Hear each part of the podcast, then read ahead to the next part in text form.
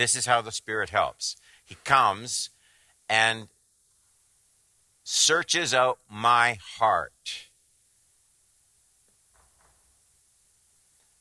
The Spirit helps us in our weaknesses, for we do not what, know what to pray for as we ought, but the Spirit intercedes for us with groanings too deep for words, and he who searches hearts knows what is the mind of the Spirit, because the Spirit intercedes for the saints according to the will of God. He searches my heart, helps me to pray according to the will of God when I, I don't. There's situations, you're in them, I've been in them. What is God's will? What does He want to do here? How am I supposed to pray for this? The text makes explicit the theme of this study that prayer is not just something, this is how we think of it. Prayer is not just something we do. Paul says the Holy Spirit is deeply concerned and deeply connected with a strong prayer life. So there's, generally speaking, I think of prayer as a Trinitarian activity. I'm not saying there are certainly places in the book of Acts where, where Christians just pray to Jesus. There are places in the Bible where people just call upon the Spirit. There's nothing wrong with that. I'm talking about a general theology of prayer, which would be something like this. We pray, we pray to God the Father, our Father who art in heaven.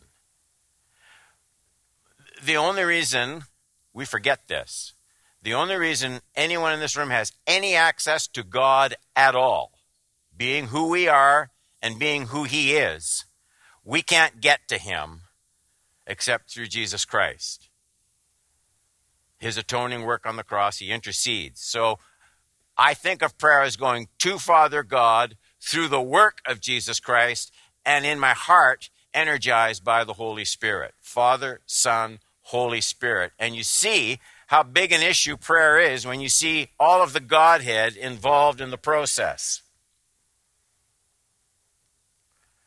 We, we frequently think of, especially in Pentecostal circles, we think of the work of the Spirit in baptizing and the work of the Spirit in gifting. Virtually all Christian denominations, evangelicals, see the Holy Spirit's work in sanctifying our lives, the fruit of the Spirit being produced in our lives not as frequently discussed is the specific work of the Holy Spirit in our prayer lives. And that's what I want to look at tonight. Point number one. Why do we need the Spirit's help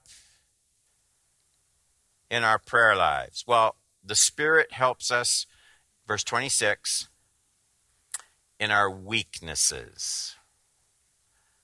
I think we're meant to take comfort in that.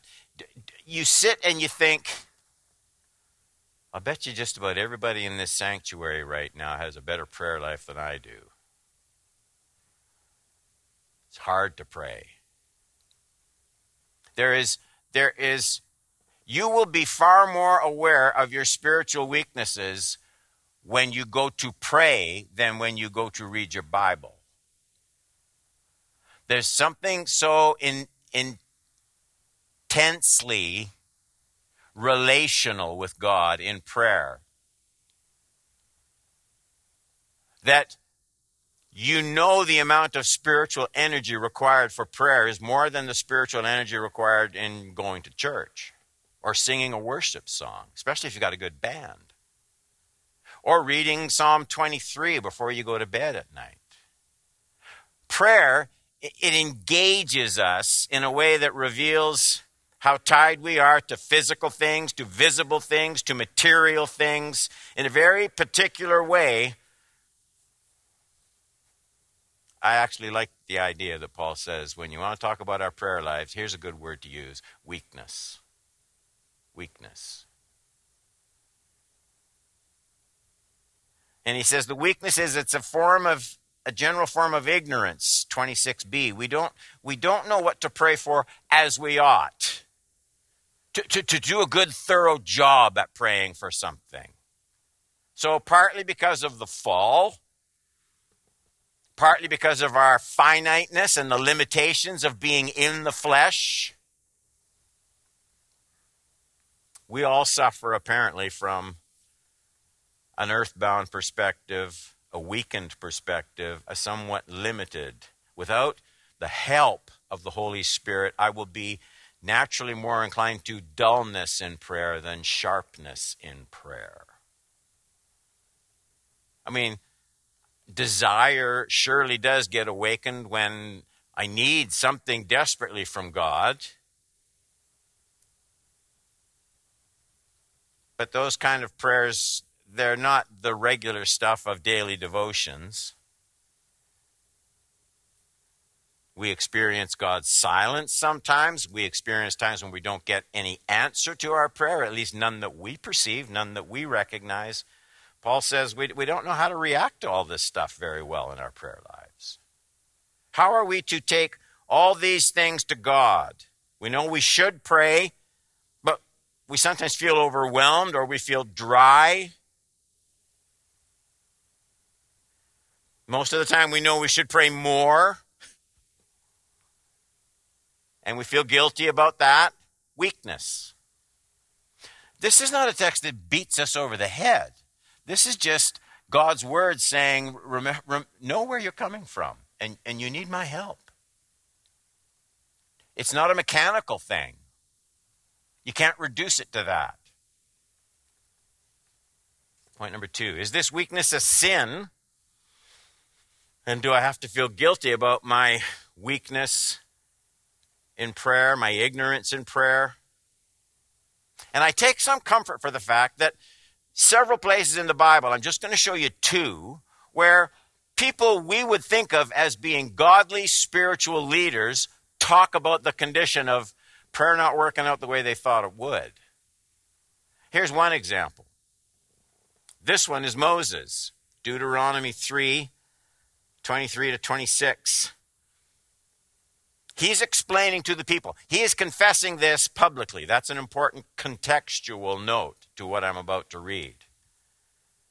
So Moses is sharing this prayer experience with everybody. He says, And I pleaded with the Lord at that time, saying, O Lord God, you have only begun to show your servant your greatness and your mighty hand. For what God is there in heaven and earth who can do such works and mighty acts as yours? Please let me go over and see the good land beyond the Jordan. Remember, he was forbidden to go in. And so he's going to he's to go to God. Please let me go over to see the good land beyond the Jordan, that good hill country in Lebanon. And the, and, and the Lord, Moses remembers, he's telling everybody this. The Lord was angry with me. That's what Moses tells the people. God was really upset with me. The Lord was angry with me because of you, the people. Pass the buck a little bit. And would not listen to me. And the Lord said to me, This is what you don't want to hear when you pray. Enough from you. Do not speak to me about this matter again. Wow. Now, I want to ask you if you had that experience in prayer, would you want to stand up in a meeting like this and say, Let me just tell you about my prayer life for a minute?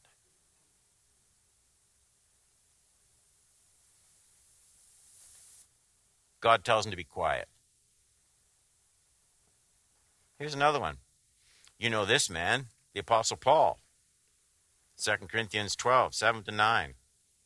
So, to keep me from being too elated. Like, is that really a problem? We're just too elated and God doesn't want us. To keep me from being too elated by the surpassing greatness of the revelations, a thorn was given me in the flesh.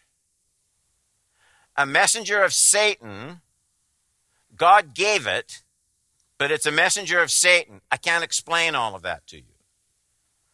To harass me do you see why we need to figure some things out in, in our prayer times? Here's God doing something to harass the Apostle Paul. To keep me from being too elated. says that twice.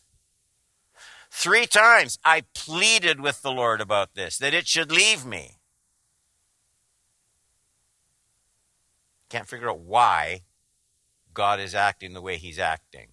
Okay, we don't know how to pray in some situations. That's what our Romans text says. Here's Paul, and you can see it. You can see it. I, I, three times I pleaded with the Lord about this that it should leave me, but He said to me, My grace is sufficient for you. My power is made perfect in weakness. Therefore, I will boast all the more gladly in my weaknesses so that the power of Christ may rest upon me. That's a great conclusion, but that's not where Paul starts in his praying. He's very miserable. He's very unhappy. He tries three times to change God's mind. And finally, he sees a perspective that he never saw at the beginning of his prayer time, and he says, uh, Well, then I'll boast all the more gladly in my weaknesses, so that the power of Christ may rest upon me.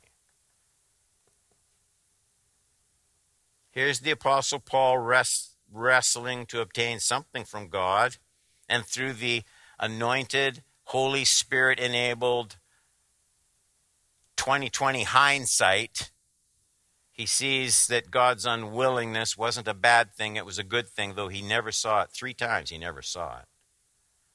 So it seems clear to me from passages like that that we shouldn't conclude that because we come with these problems, these shortages of understanding, these weaknesses, we shouldn't let the devil just make us feel like, what a, what a bunch of crummy Christians. It seems all Christians, that we that Paul uses in our text, we don't know how to pray for things as we ought. He helps us with our collective weaknesses. It, it seems that all Christians share some of these common weaknesses in prayer. Here too, here too, this is out of context, but we see through a glass darkly. I think it applies. So, no, I don't think it's something we beat ourselves over the head with. It does make us call out to the Spirit of God to help us in our prayers. Three, how does the Holy Spirit help us with this problem? I don't know if we'll get through all this. Here are some of the points I see in our Romans text. Two things I'm going to look at, and each one has some subpoints under it, just so you see where we're going. So, A, the Holy Spirit intercedes for us, verse 26.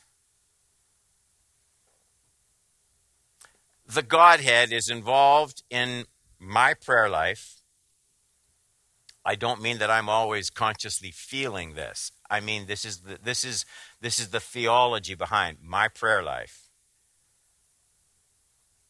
He does two things. First, the Bible says Jesus intercedes for us before the throne of God. That's in Romans 8:34. Who is to condemn? Christ Jesus is the one who died. More than that, who was raised, listen, who is at the right hand of God, who indeed, this is Jesus now, who is indeed interceding for us. I'm talking about this for a minute so you see the difference between this and what the Romans text is talking about with the Holy Spirit interceding. They are not the same thing. So, Jesus raised the ascended man at the right hand of God, who indeed, Romans 8:34, is interceding for us. These verses are almost too big for us. Salvation works in, in two ways. First, Christ lives in my heart, your heart. Christ lives in my heart by faith. The Bible calls this Christ in you. Christ in you, the hope of glory. So Christ lives in my heart by faith. The union isn't just intellectual, it's relational. We, we can know his presence. We sense it at times more than others, but that doesn't vary the presence. It just varies my awareness of his presence. He, he lives in us But there's something else that's maybe harder to conceptualize. Not only is Christ in me, Paul repeatedly says that I am in Christ. sometimes he puts it uh, just so staggeringly big, we, we can only think of it as religious poetry, but it isn't. So Christ lives in us by faith. I am in Christ. Colossians 3 1 to 3. Listen. If you then have been raised with Christ, seek the things that are above. That, this is my prayer life. Seek the things that are above, where Christ is seated at the right hand of God. Set your minds on things above, not on things on the earth. Listen, for you have died, your life, your life is hidden in Christ. Your life is hidden, actually, he says, with Christ in God. So, my life right now, your life right now, here you sit at 1000 Gorham Street in Newmarket, miles away from anything we would think of as heaven. But your life right now, if what Paul says is true, isn't just hidden with God, but in God, with Christ in God. What, what, what, what, Paul, what do you mean? What can you be saying? And I think it comes down to the present ongoing work, not the finished work of Christ on the cross, but his work now as the ascended man interceding for me. That we are with Christ in God.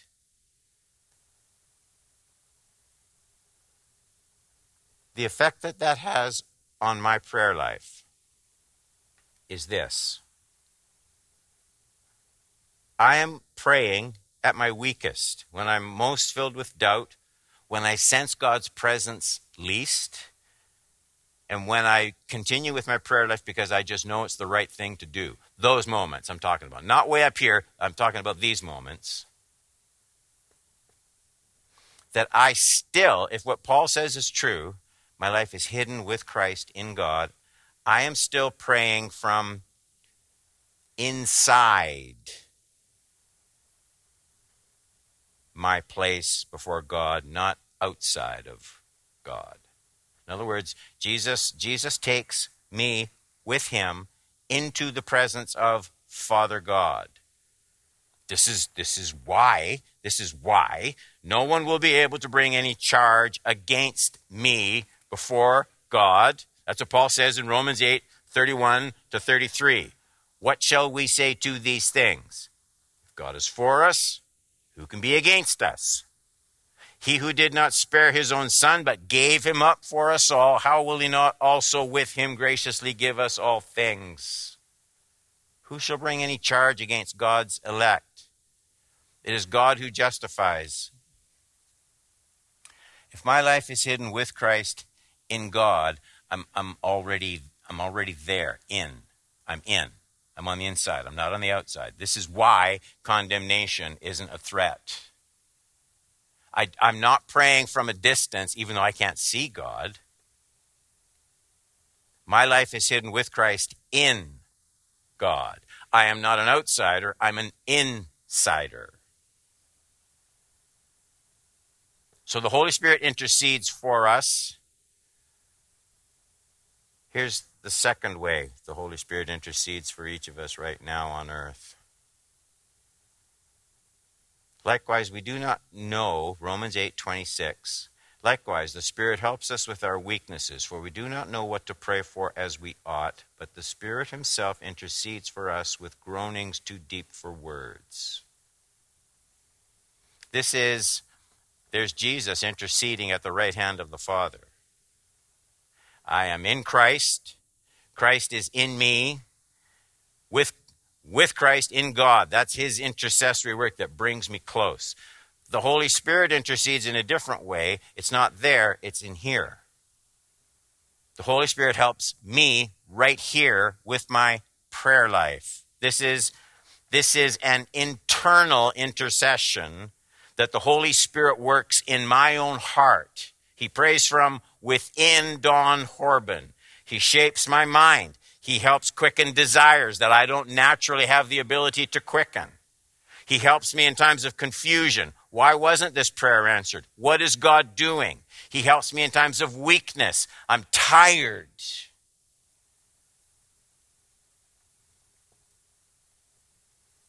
He shapes our minds and desires. How does he do that? How does he do that? Is it automatic? Does he do the same thing for everyone all the time? Well, I think a couple of things are important. If the Holy Spirit is going to intercede and shape my thoughts and desires and quicken these things, I think there is meditating and heeding the Word of God deeply, regularly. It's called the sword of the Spirit. In other words, this is what the Holy Spirit uses, this is his instrument.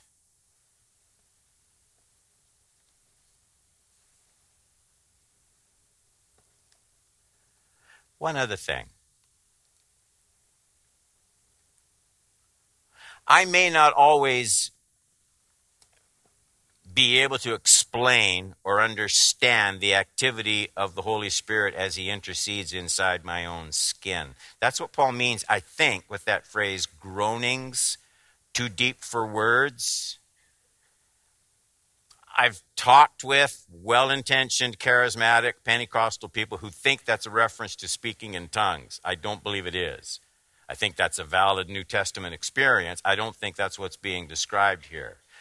He's talking not about me expressing words I don't understand. He's talking about groans that are too deep to come out in words at all. This is something unexpressed, not something expressed.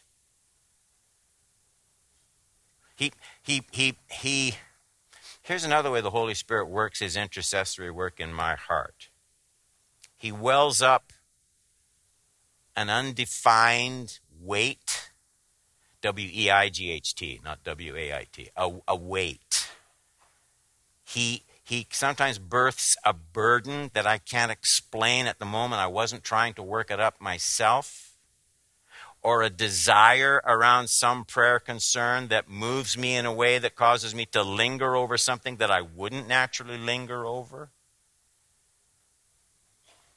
The, the lesson there is that we need to learn as we wait on the Spirit to to pause over burdens, promptings. Don't make it so mystical that it's just goofy. Here's, here's an example. It was uh, September 26th, 1982. That's when uh, Renee and Don, Melissa and Laurel, Laurel couldn't walk yet, Melissa was just a little kid and we moved to Newmarket. We got here on a Friday, and right away I was told that I was speaking at a men's retreat that night. I went to the men's retreat. Renee, the girls, got shuffled into 66 Kingston Row. The house is still there. That night, Daisy Horban. My mom was still alive then. She was lying in bed at their apartment at 40 William Roe and says in the middle of the night, God woke her up. God woke her up and said, You need right now to pray for Renee. True story. Didn't know why. Got up and prayed. Prayed for Renee. At that moment in 66 Kingston Row, my wife, in the bedroom at the top of the stairs, opened her eyes and, without her glasses at night, saw what she thought was me in the doorway of her bedroom with the lit hallway, just saw the silhouette. Like me, some buff kind of a. Called out to me, but of course it wasn't me. Someone had broken into the house and was right there in Renee's bedroom. And across Newmarket, Grandma Horban was awakened in the middle of the night because the Holy Spirit said, Pray for Renee right now. Renee let out a scream. The guy left. Apparently, the phone rang at mom and dad's apartment, and they heard Renee's shaky voice Come over here right away. And they did, and there was nobody, and everything turned out fine. That's what I'm talking about when It's, it's not weird or mystical. It, it's the Holy Spirit engages himself. You don't have to manufacture it. You don't prove you're spiritual by just making, you know, woo, everything. You don't want to get like that. But when there's a burden that you can't explain, a prompting that seems for that moment, Jesus intercedes at the right hand of the Father. Christ in me. I am in Christ. Precious truth. That's what makes prayer possible. But God doesn't leave it as just a long shot in my prayer life. The Holy Spirit intercedes in here. Christ intercedes there, keeping the door open to the presence of God. The Spirit intercedes here, giving me strength in my weakness, persistence in my confusion, impulses, burdens, directions, pray according to conscience where I know I've failed. And he brings, Don, you need to repent of that. I know, but everybody, I'm not talking about everybody, Don. I'm talking about you. You need to repent of that. And there, there comes a listening as the Holy Spirit intercedes and works in our heart. I hope that story just makes it a little bit practical and applicable.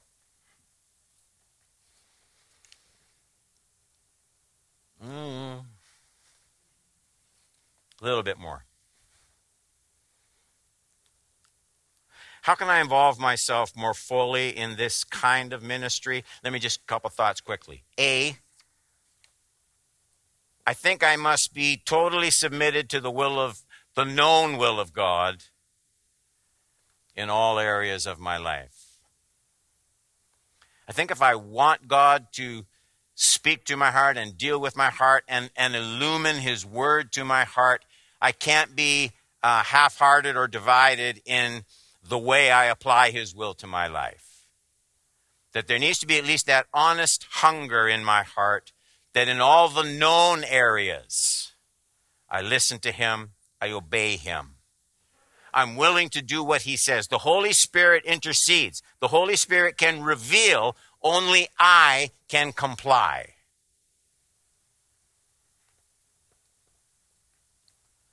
B, to recognize the mind and desires of the Holy Spirit. We're almost done. Learn how He works in the Word of God. I get it. There are details of situations in 21st century culture that the Bible doesn't talk about. My, my commitment is that as I read and apply God's word to my life, I don't, I don't get God's direction for every detail, and I don't think He wants me to live my Christian life like that.